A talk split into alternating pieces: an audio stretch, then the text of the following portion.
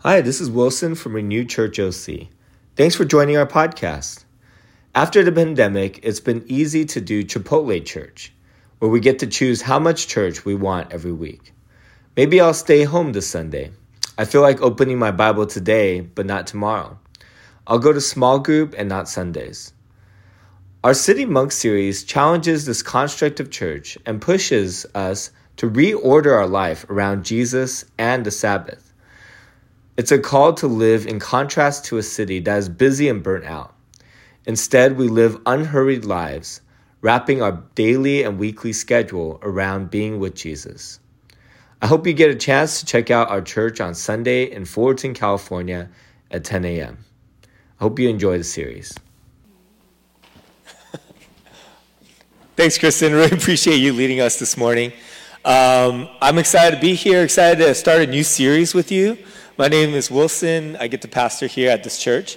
And we're, we're going to go through a series called City Monks. Oh, by the way, my friend Eric is here. He pastors Cerritos Baptist Church, one of the four people I hang out with as pastors. And um, if you end up leaving our church because you're mad at me, go check out his church if you're next to Cerritos. Um, and if you're church hopping and you live by Cerritos, another, another great opportunity to check out that church. So we're going through this series called City Monks, and I have a question, but my iPad's not connecting right now, so you can put it up on the backup slide.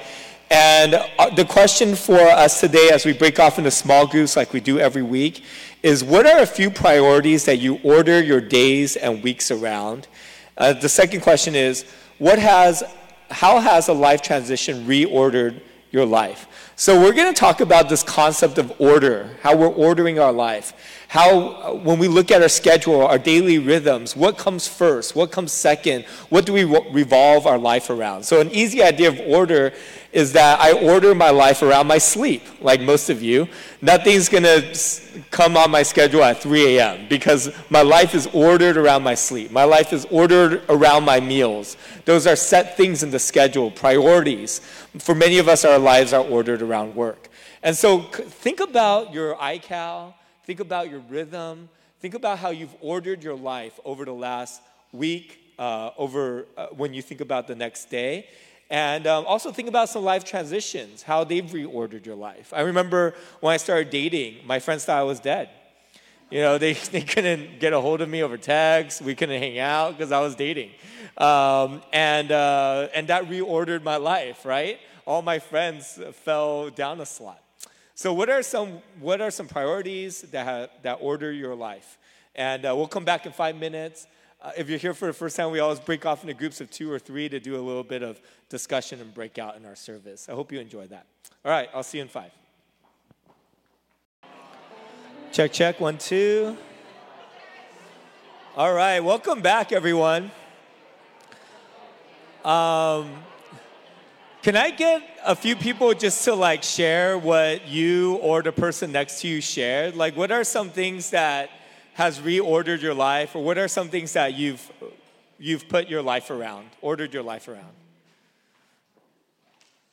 School. Thank you for participating. I was really worried we'd just be sitting awkwardly, you know. All right. Oops. Let's see. My. It only works part of the time, though. No. Huh? Okay. Oh man, this was cool, and then it became a scribbly line. Okay, anyone else? Work. Work, yeah. Anything else? Kids. Oh, girlfriend. Yeah? Hmm? Oh, thank you. Finally, someone said it. Sermon's over. How about any life transitions that that has happened um, that have like reoriented your life? Let me try to plug this in. What was that? Marriage. Marriage. Yeah, that's a good one. Moving. Moving. Yeah. Okay. Let's see. COVID. COVID. Oh man. All right. Marriage. Uh, moving. COVID. You know, when I think about moving, I, I, lived in Singapore for a year, and it was a complete reorientation because I started sleeping in a totally different schedule, right? when you, you're like living in a different world and your whole um, your whole lifestyle gets turned around. Any anything else? What was it, Vicky? Donuts? Illness. Illness. Very different. Okay. Yeah. Um, some illnesses, if they are continual, you have to adjust. You have to adjust your whole life. Vicky works with stroke patients, so their whole life is reoriented um, after a stroke, oftentimes. So these are great ideas of what it means to order your life on a day to day, what it means to reorder your life when you have a huge transition. I remember when me and Nina, um, no, we didn't get pregnant. When she got pregnant, she's been correcting me a lot. Because are we giving up sashimi? Are we not drinking alcohol? Are we sleeping on our back instead of instead uh, on our side instead of our back? So we are not. She got pregnant um, um, with our first son Liam. We were expecting, and um, and I remember she took her pregnancy test. We we didn't know how to read it properly, so she went to work thinking she wasn't pregnant. And I reread the label and I re-looked at the test, and then I freaked out. and I called her to let her know that we were pregnant. I mean, she was pregnant, and uh, she didn't pick up the phone. And so I remember just like very close to nervous breakdown because we were not trying. Uh, we were just drunk on Valentine's Day. And, um, and I was walking the block and I was like, what are we gonna do? She's in school full time. I'm trying to start a church. Like it was, it was this huge reordering of our life. When we think, I didn't write down my notes, I just said it. Uh, when we think about reordering our life, this is one of the concepts I want to put in front of you as we think about city monks. Because what it means to be a monk, it is someone who reorders their life around Jesus. Their schedule, their weekly rhythms, what is most important to them. That's why a monk joins a monastery. I was listening to an interview of a monk, and he said, it's not that I wanted to be less busy. I wanted to be the most busy with Jesus. And that's why I slowed down the rest of my life. And so our sermon series is going to be on the monk, the monastery, and the city. So the first slide is on the monk. What does it look like to live in contrast to a busy city where we learn to slow down and stop and reorder our life around Jesus? that He's the most important thing we do every day and every week. And then the second concept is on the monastery. So, the second three weeks, we're talking about what it looks like to live in community rhythms. God set this up as the Sabbath from creation. The Jewish people have done this for 30 centuries. It wasn't an individual rhythm, it was a community, a nation of rhythm, of stopping and slowing down to be with Jesus. I think a lot of times when we think about church, it's like Chipotle. You go in and you just kind of pick and choose how you want to construct church. Like, I'll go once a week, I'll go to small groups and not Sunday, I'll serve when it's convenient for me. But if you were to join a monastery as a monk, you're not like, hey, monks, I'm skipping out on five o'clock prayer meeting. I got to finish my game, you know. I'm going to go running instead. There are rhythms that you're committing into when you join a monastery. And I want to invite you into not only individual expressions of being with Jesus, but communal ones that the Bible lays out for us. Um, so I want to draw more definition around, around what it means to be a part of Renew, not as a way of excluding and including people, but as a way of continual invitation into the rhythm of God, into a new way of life. And then lastly, we have the city. And the city, in some ways, we're living in contrast to. It's busy, it's consuming, it's, distract, it's distracting, it has different values than us, and we want to live as monks. But in another way, we are living in a city where we're impacting because of that difference, because of our unhurriedness, the peace that we carry, the presence of God that we hold in our hearts. We impact our workplace and why we're doing what we do. We see it as ministry instead of a job. We go into the fringes and the marginalized in the city to be light there. We're looking at where we can reach, um, where we can reach as a church, where the gospel has uh, been unsaturated, where people are unreached. And so those are our three weeks, uh, three series, three per week. And today we're starting off with Mary and Martha, one of my favorite uh, passages in the Bible, very beloved. And I'm looking at this as a contrast from Mary as a city dweller, caught in the busyness of life, as opposed to Mary, who is our model monk. As Jesus and his disciples were on their way, they came to a village where a woman named Martha opened her house to him. She had a sister called Mary who sat at the Lord's feet listening to what he said. But Martha was distracted by all the preparations that had to be made. She came to him and asked, Lord, don't you care that my sister has left me to do the work by myself? Tell her to help me. Martha, Martha, the Lord answered, You are worried and upset about many things. But few things are needed, or indeed only one. Mary has chosen what is better, and it will not be taken away from her. So, Mary, Martha, and Lazarus are close friends of Jesus. They're the kinds of friends you go to when um, you don't want to be busy, when you want to slow down, relax, kind of take off your shoes and be yourself. And that's how Jesus moves into Mary and Martha's home often, and Lazarus as well, as a place of refuge for him, as a place where he can um, not be, in some ways, a teacher and rabbi and just be a friend. But he's teaching here, and, and Martha is filled with anxiety as he's, she's thinking about hosting Jesus. I don't know about you, but sometimes me and Nina are like, let's just invite people over week over every week so that we clean our home. Like that's like when our house is clean is when you see it. And sometimes you look at it, you're like, it's not that great, you know? Um, and I don't know about you, but some of you might have grown up in a culture or in a home where you're where how your house looked represented your life. That's what one of the small group members was sharing with me. He was so pressured to clean his room, clean his house when his guests came over, even as a high school student. He's inviting like another smelly high school over, right? Who does not care? But his dad is like, you have to clean the house because our house represents our life. If our house is disorderly, then our whole life uh, is disorderly.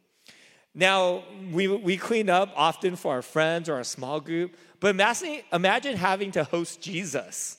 That's a lot of pressure, you know? Like Jesus is coming over. Me and Nina would spend a month cleaning the house uh, if Jesus was coming over.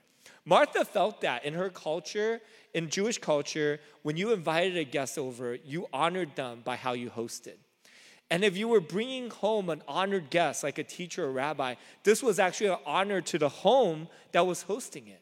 Your reputation was bolstered by the people that you got to host and by how you hosted them. So Martha felt a lot of pressure as Jesus was coming in.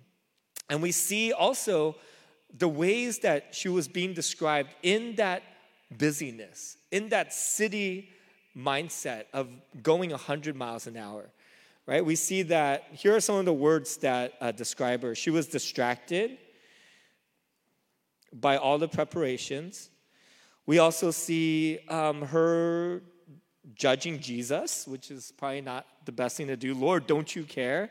Kind of saying like you don't care. She was being judgmental to him, to her sister, right? My sister has left me to do all the work by myself. Then we see how Jesus describes her worried, and upset about many things. And we also see that she's being tired. When you look at the word distracted, there's um, the Greek connotation is being dragged around. Being dragged around, and it's kind of the sense that we have in the city where maybe we're not we're moving purposefully through the week. We're just like obeying our iCal. We're just a robot. One thing hits us, then another thing hits us, and we barely have a time, time to look up. We're, we're so distracted at all the things coming at us every week that we're not really asking why we're doing them anymore. We're, we're on the ends of the strings of everyone else's expectations and demands, and we're being dragged around. And then, secondly, we see when we are busy in the life of busyness that we start to judge the people around us. And sometimes we judge God, which is an amazing thing to do, but we do it, don't we? We accuse God of not caring. We accuse God of being um, a slave owner, just asking us to do more and more tasks. We think we look at the people around us and we, we have this gavel out like unworthy, you're unworthy to serve, you're unworthy to serve. You shouldn't be um, leading a small group, you shouldn't be leading worship. Why aren't you doing as much as I am? And we can, instead of looking at Jesus, we start looking around and we judge the people around us. We see that Martha is worried. Being worried means that we care, but we're caring about the wrong things and too many things. We're not caring about the things that matter. Have you ever felt worried? And, and when you really make a list, you're like, wow, there's like 80% of this list I have no control over or I shouldn't be worrying about, but it's eating up my mind. A thousand little tasks, right, consuming us. And lastly, we see that Martha was upset because she wasn't sitting in front of Jesus. She was, she was working out of a place of emptiness instead of love, a place of bitterness, a place of anger. And I've been in church long enough to see people serve upset. They come in and they're like grumbling as they move things, right? One, one person walks outside and starts dropping F bombs because things aren't coming together. Or another, another person uh, is upset at another worship team member. So they're like, yelling at them, full blown. And there's a sense that they're not living in relationship with the Lord, but they're living the life of the city. They're, they're burning out. There's, these are the five sense of, signs of burnout, whether it's in your family, whether it's at your workplace, whether it's at church. This, this life that is distracted, that is caring and caring about too much, things that don't matter, a life of judgment, of being angry and fatigued. And then we look at Mary's life as we look back at this passage, and we see what her priorities are, right? Um, Mary sat at the feet of Jesus, listening to what he had to say. You see, Martha wasn't just distracted by all these things, she was distracted from Jesus. She missed Jesus while serving him. She missed Jesus while serving him. You know, she had this goal of giving him a place of safety and comfort and rest. And instead, because she's leaking, because she's angry, because she's bitter, she actually drags him into an awkward conversation, right? Hey, get between me and my sister and be the arbitrator. She, she puts him in the most awkward situation. She accuses him. And, and Mary's distraction isn't just distracting her of something unimportant. She's, she's being distracted of, of the most important thing. Mary, on the other hand, in contrast, our monk, is sitting at the feet of Jesus. And then we see that Mary has chosen what is better. I bet Martha thought she was doing the better. I bet Martha felt like me serving Jesus is far better than sitting at his feet. And I wonder if we when we're missing Jesus, feel like we're doing something better, like Christian ministry, like being with our family, like work. All those things are good.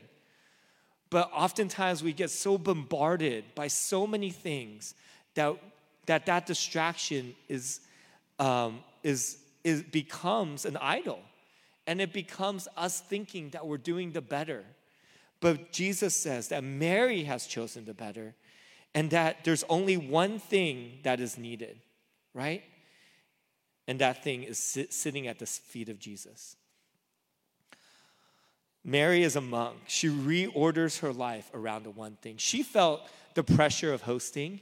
She felt the pull of expectations. She felt the busyness of what it meant to, to bolster her reputation, to care for a friend in the middle of a busy dinner. And yet, she reordered her life around the one thing. She sat at Jesus' feet, listening to what he wanted to say. And instead of being distracted, what do we look at? How do we see Mary's life? How do, when we sit at Jesus' feet, what happens? We become, we go from distracted people to people with purpose. When you look at Jesus' life, he sat in front of the Father's feet often. He often spent nights listening to God. And then, how did he move? It doesn't, it never says Jesus runs. It never says Jesus rushes. He always walks. He walks from one city to another. He takes 30 years before he starts his ministry. He lives an unhurried life, even as the Savior of the world. And here we are in a city where we can just be running 100 miles an hour in a dozen different directions, going nowhere, going in circles, going east when we should be going west. Jesus instead is undistracted and he walks with purpose from one place to another. That's what I want as I get a little older. I, I really don't think busyness means that you're productive. I really don't think that filling up your schedule means that you're fulfilling God's calling. I want to take one step after another, but with precision and intention and focus because I heard God's calling in my life and I'm responding to it instead of just doing what I'm told, instead of trying to fulfill expectations. We also see that instead of being worried, uh, Jesus, Jesus has peace. And he doesn't succumb to the expectation of others. He doesn't care about what people think of him, what they're saying of him. He'll go to one town and everyone will applaud and say, Stay here longer. And he says, I have to go to the next because my father is calling me, right? He only cares about what the father has for him instead of all these other voices. Another town, he'll be booed, he'll be threatened, and it won't chase him out. He'll continue to stay there because his father wants him there. He's not carrying all of the expectations of a hundred different people. He's not worried. And then we don't we see uh, Mary. Oh no, what's oh, I'm sorry. Hold on. Okay. Okay. Okay. Uh, we see uh, peace. Now the writing's getting worse. Focus. I, I forgot what I put. Just making it up. What was that? Purpose. That's what I meant. All right. So instead of judgment, uh, when you are sitting with Jesus, an evidence that you slow down to be with him is that you can extend grace to people around you. Because your eyes aren't focused at those around you, your eyes are focused on the Lord. And you're receiving grace. Right? Isn't that how we move into the presence of God through grace? He forgives us. He gives us mercy and then we move in to acceptance and love.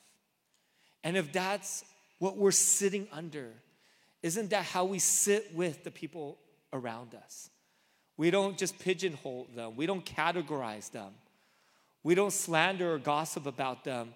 We extend grace grace to hear, grace to understand, grace to walk with them instead of judgment. Instead of being upset, we serve with joy. And instead of being fatigued, we're filled. Are, are we joyfully serving our family? Are we joyfully serving in our workplace? Are we joyfully loving our friends and listening to them and extending mercy? We're able to serve with joy instead of bitterness, instead of anger, instead of being upset because we're sitting with Jesus and we're filled by Him. We're not fatigued. And we're receiving so much love that we can't help but love the people around us. We're, ex- we're receiving so much compassion by sitting at His feet that we are extending compassion to another. Isn't that the most important thing we can do in life is to slow down, reorganize our life, and sit at the feet of Jesus? You know, I remember when I first met Nina, the, the reason why I married her is because I loved being with her. I knew a lot of women. I had laughs with a lot of women. I did ministry with a lot of women. Um, I was attracted to a lot of women. But when I think about Nina, there was like no one, there's no one that I wanted to be with every single moment, where I longed to be with her soul. Because there's no one who has Nina's soul. And when I found her soul, I was like, my soul loves sitting next to your soul. I feel safe. I feel like I could be myself. I feel like I have nothing to prove. That I could just be with you, whether we're eating or watching a movie or sitting in silence, I love being next to you. Don't you have those relationships in your life? Friends that you just want to see because you miss them. It doesn't matter what you're doing, it doesn't matter where you meet, you just want to be with them. Isn't that how you feel with your closest family members? That you just miss their presence. And isn't that why you became a Christian? Not because of community, not because you wanted to be a better person, not because you wanted to go to heaven, but because you fell in love with this Jesus. And you're like, I just want to be with you. I love being with you. That's the most important work I have. The most significant thing I can do is to be with, with my King, with my Savior. Isn't that why He dies for us? So, because sin separated us from Him, and He's like, I want to be with you. So, He lays down His life on the cross to forgive us so that we're not orphans, we're family. We're not enemies, we're friends. We're not sinners, we're righteous. So that He could live inside of us, so that we can sit in front of Him, so that we can spend time with Him. We need to learn how to slow down and reorganize our life. Is our life organized around being with the Lord? We've organized our life around many things that we were listing, but it's the most important thing, the most significant thing in how you organize your life the centrality of being with Jesus, of sitting at his feet. Uh, one of the most practical things I can help you with today is to learn to slow down. We live in a really busy city where we're going 100 miles an hour. And when we're not running 100 miles an hour, oftentimes we do something that stimulate, stimulates us because we're, I'm like a crack addict. Like I need a, another adre- adrenal hit, right? I need another stimulation. So even after I put down my work, which is speeding up, right? I pick up Netflix or a game or I look at my Bitcoin and see how far it's dropping, right? And all those things, they're not slowing down, they're speeding up. I started to take a log of what speeds up my mind, my adrenal system, my soul. And I started to value silence and solitude. And so I'm asking, how do I slow down? Slowing down is the half step of sitting with Jesus. So I slow down by being with my kids and being fully immersed in their imagination. I slow down by taking a bath. I love bathing. I don't know if you knew that. It's kind of embarrassing now that I say it. Um, I love playing volleyball. I love having extended time with friends or journaling. And even housework, I use as a way to slow down, to embrace boredom, to embrace limits, to embrace my mind not racing anymore. And then after I slow down, then we can move into sitting with Jesus quietly and saying, Jesus, I just want to be with you. I just want to enjoy your presence. I want to spend time with you. But if we're city folks, all we know is going 100 miles an hour. And, and, and sometimes we're avoiding sitting, slowing down because we don't want to tackle that problem. We don't want to look at ourselves. We, would, we don't want to um, admit a brokenness inside of us. Slowing down forces us to look inward. And some of us have spent years avoiding that. How do we slow down so that we could sit with Jesus? And how are we reorganizing our lives around that? It's in the silence that we hear God, right? You think about Elijah running 100 miles an hour, outrunning a chariot, calling down fire from heaven, dueling false prophets, and he is burnt out. He is tired. He's talking about death. He is depressed. And then he goes to a mountainside, and what happens? God, a, a wind blows through, the earth shakes, a fire roars, but God is not in the wind or the earthquake or the fire. He's not in the loud and the busy and the spectacular in this moment. He comes in a whisper, it says. But in the Hebrew, it, it's translated a sheer silence. I think about the Psalms that says, Be still and know that I'm God. Maybe we don't know God. Maybe we haven't been able to sit with Him because we don't know how to slow down. And we haven't embraced the silence in our life. The last slide is extremely practical again. How are you organizing your daily rhythm around Jesus? And is this the most important thing you do every day?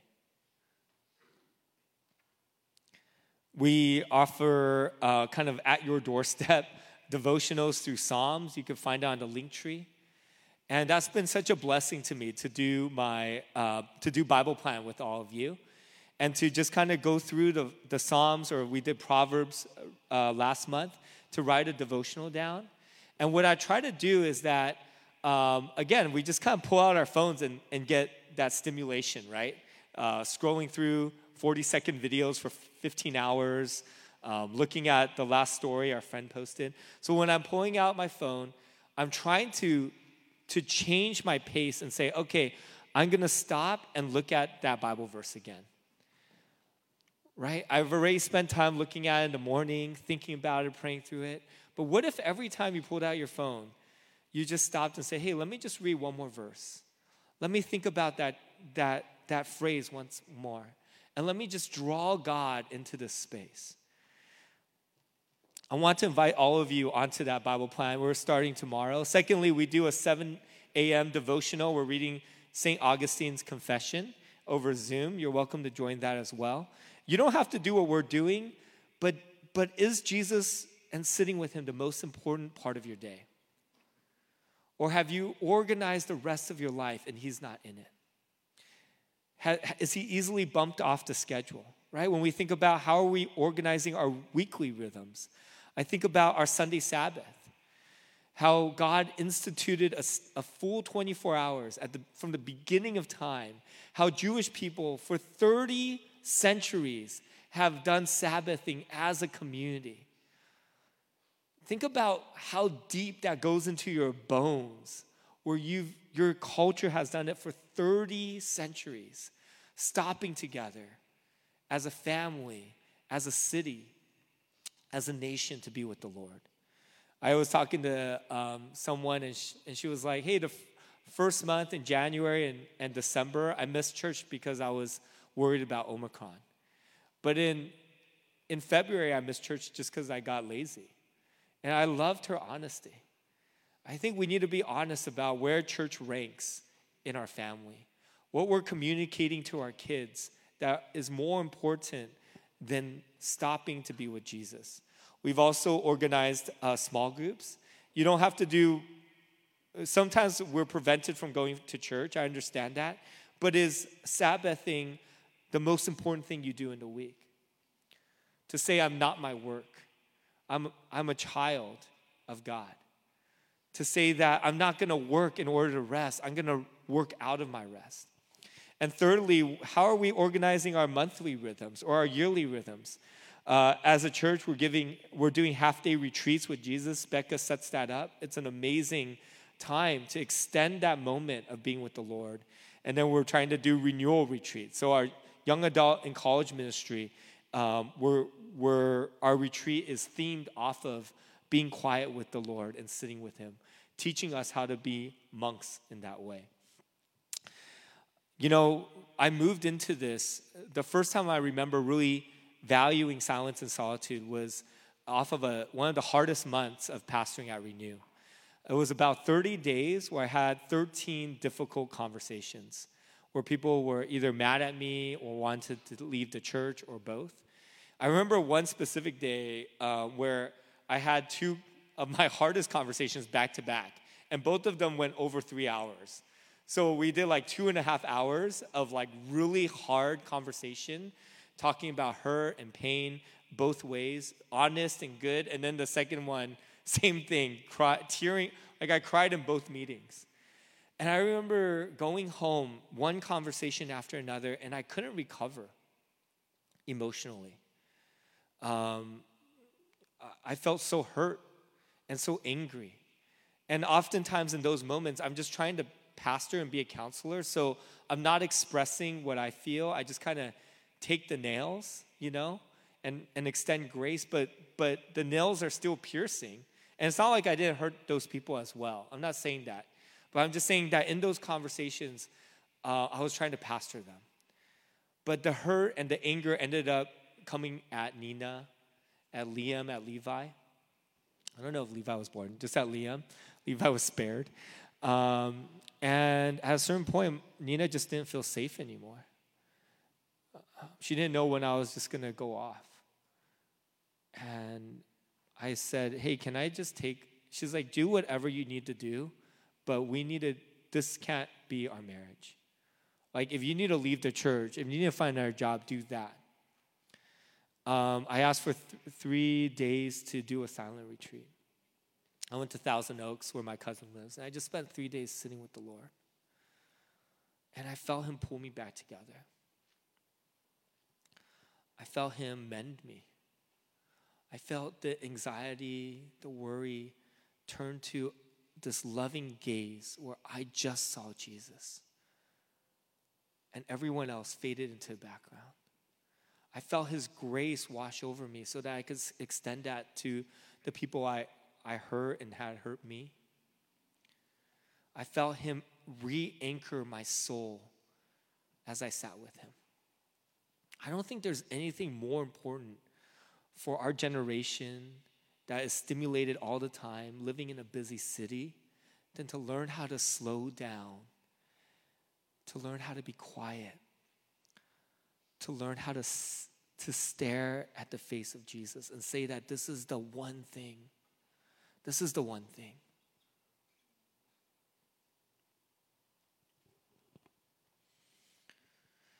God, I just thank you so much for making life simple in some ways.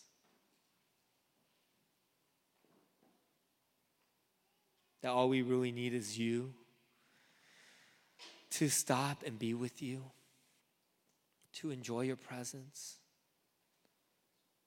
to say that you're really all we need. I pray, Lord, that in every day this next week, we would fight to reorder our lives around you and find that as we center our lives around you, all the other things either get cut out or reordered where it makes sense. It's simple. We don't have to carry all of it, we don't have to be pulled apart. We can just be with you and have you order our life. Teach us how to do that. It's, it's years of work, but I just believe in great spiritual, mental health, a life of, of calling and responding to that call of purpose as we learn to do this well. In Jesus' name, amen. To go ahead and um, lead us in communion. If you would, um, if you're a believer, we invite you into this moment to connect with the Lord. Everything we do on Sunday is for you to fall in love with Jesus, to sit at his feet, for it to be relational, not a task list. So today, as we take communion together, um, we remember that this is Jesus' body broken for us. This is his blood shed for us. And as we partake of his death and his resurrection, we remember that he died in order to be with you, in order to sit with you, in order to spend time with you. Father, we love you. We're grateful for bringing us close, closer than we can know. In Jesus' name, amen. Let's take communion together.